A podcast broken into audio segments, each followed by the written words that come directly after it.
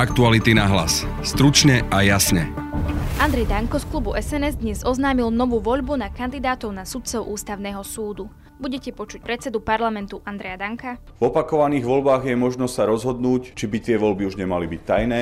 Premiér Peter Pellegrini dnes vyjadril nespokojnosť s tým, ako sa klub Smer SD zachoval pri včerajšej voľbe. Nesúhlasím s tým, ako sa zachoval klub našej vlastnej strany. Čo nás čaká, ak sa čiastočne znefunkční ústavný súd? Budete počuť bývalého sudcu ústavného súdu Jána Klučku. Som sa cítil trápne, hambil by som sa, že takýto spôsob si Národná rada zvolila. Opozícia chce odvolávať ministerku školstva Martinu Lubiovu a preto dnes odovzdala potrebný počet hlasov na zvolanie schôdze parlamentu. Budete počuť Veroniku Remišovu z klubu Oľano. Málo ktoré ministerstvo má toľko škandálov. Počúvate podcast Aktuality na hlas. Moje meno je Denisa Hopková.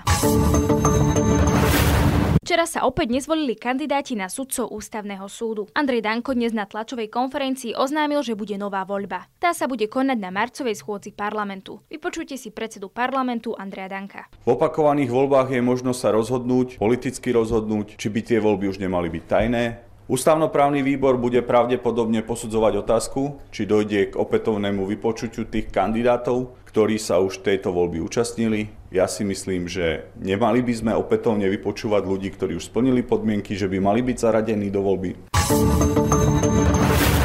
Svoju nespokojnosť s výsledkom hlasovania na sudcov ústavného súdu vyjadril aj premiér Peter Pellegrini. Zároveň tiež avizoval, že ako predseda vlád nebude iniciovať mimoriadne rokovanie kabinetu a tiež nepožiada parlament o prerokovanie zákona, ktorým by sa predložilo funkčné obdobie súčasným ústavným sudcom. Nie som spokojný s výsledkom, ako dopadla voľba včera.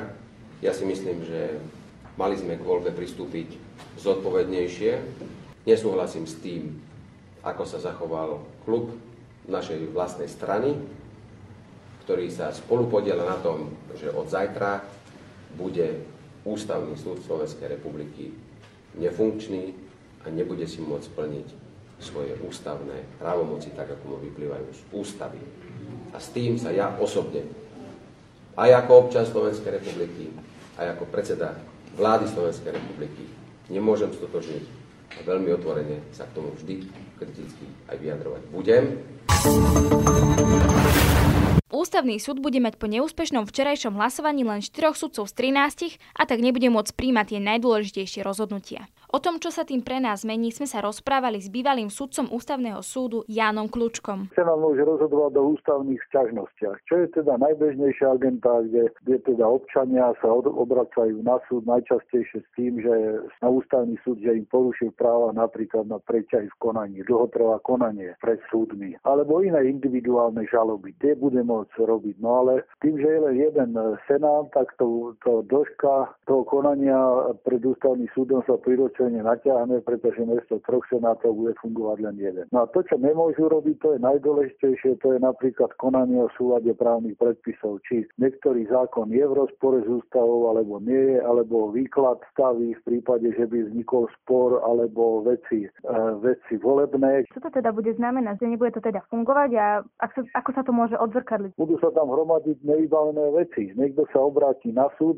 nejaká skupina poslancov a budú napádať teraz títo poslanci chcú napádať e, nejaký, ne, alebo viacero zákonov, e, ktoré prijala Národná rada a, a nebude to mať do rozhodnúť. Bude to tam ležať a e, ten súd nebude rozhodovať a keď nebude rozhodovať, tak tie spory budú pretrvávať, lebo nikto nebude vedieť, či ten zákon je alebo nie je v s ústavou. Čo nie je dobrý stav veci. Každý si to bude vykladať po svojom, čiže nebudú prinášať v týchto dôležitých veciach, nebude prinášať právnu stabilitu. Ako by sa podľa vás dala riešiť momentálna situácia a, a to teda, že nie nemáme momentálne nových ústavných sudcov, ktorí by nahradili tých, ktorý, ktorým končí mandát. Musí sa vypísať nové výberové konanie, no musia tí sudci kandidáti sa znova zhromaždiť a predložiť sa do Národnej rady a tá bude znova hlasovať, teda či, či tých niektorých kandidátov zvolí, aby ich mohli posunúť ako prezidentovi na výber. Pomere jednak dvom, teda z dvoch kandidátov jeden sudca. No ale to, to trvá nejaký čas.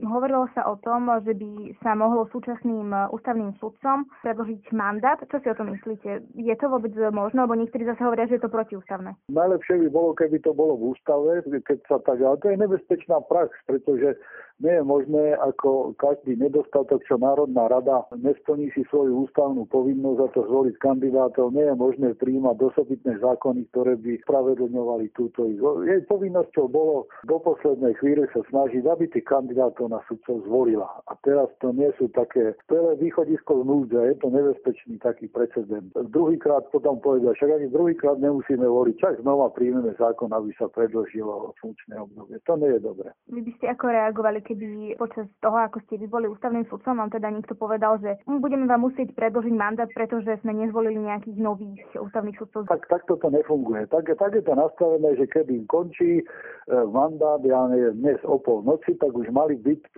dispozícii kandidáti, ktorých mala zvoliť Národná rada. Tu žiadne ospravedlenia pre Národnú radu nie sú. Bolo dosť kandidátov, e, mali aj, aj výber, mohli si vybrať dobrých kandidátov, nesplnili to a nie je možné potom aby to Národná rada nejak tak lepila alebo ospravedlňovala. Vy si viete predstaviť, že by ste boli kandidátom na ústavný súd a pozerali by ste sa na, na to všetko, čo sa deje, tie hádky v politike o, tom, že bude tajná alebo verejná voľba a bude tento kandidát alebo nebude tento kandidát alebo bude ten, alebo tento sa stane sudcom, alebo tento nie.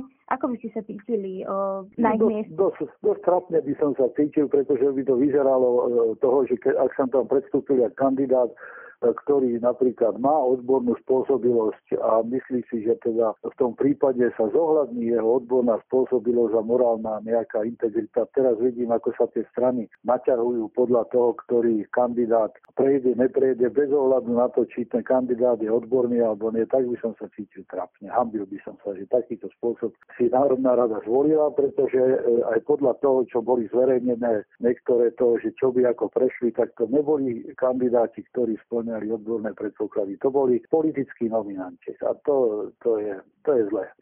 Takže možno, že by som, keď sa ma tak pýtate, aj odstúpil z ďalšieho konania, nehlásil by som sa už v ďalšom kore na ústavný súd, keď to tam takto prebieha. Opozícia dnes odovzdala 38 podpisov potrebných na zvolanie schôdze parlamentu na odvolanie ministerky školstva Martiny Lubiovej. Chcú ju odvolávať pre problémy s rozdeľovaním stimulov na vedu. Martina Lubiová kritiku odmieta. Budete počuť Veroniku Remišovú z Olano. Malo ktoré ministerstvo je pre budúcnosť Slovenska také dôležité ako ministerstvo školstva. A zároveň malo ktoré ministerstvo má toľko škandálov, ako práve ministerstvo školstva, ktoré je vedené Slovenskou národnou stranou. Podľa programového vyhlásenia vlády malo ministerstvo zabezpečiť audit národného systému rozvoja výskumu a inovácií, aby sme systém sprehľadnili, zjednodušili a identifikovali špičkové vedecké týmy, ktoré na Slovensku máme. Nič z toho sa neurobilo. Za to pani ministerka rozdeľuje stovky miliónov eur a ako sme to videli aj pri poslednom škandále s dotáciami, často sú rozdeľované na pochybné projekty. Ďalší rozvoj slovenského hospodárstva aj dobre platené miesta závisia v prvom rade od kvality vedy a výskumu. Ak budeme mať dobrú vedu a výskum, budeme mať kvalitnejšie pracovné miesta a ľudia budú lepšie zaplatení. Nemôžeme dopustiť, aby peniaze ľudí, ktorí platia dane, sa rozdeľovali pochybným firmám a pochybným spôsobom. Schôdza na odvolanie ministerky školstva bude v pondelok o 13. To je z dnešného podcastu všetko. Počúvajte nás aj v našich podcastových aplikáciách. Na dnešnom podcaste sa podielala Petra Mikulajčíková. Zdraví vás Denisa Hopková. Aktuality na hlas. Stručne a jasne.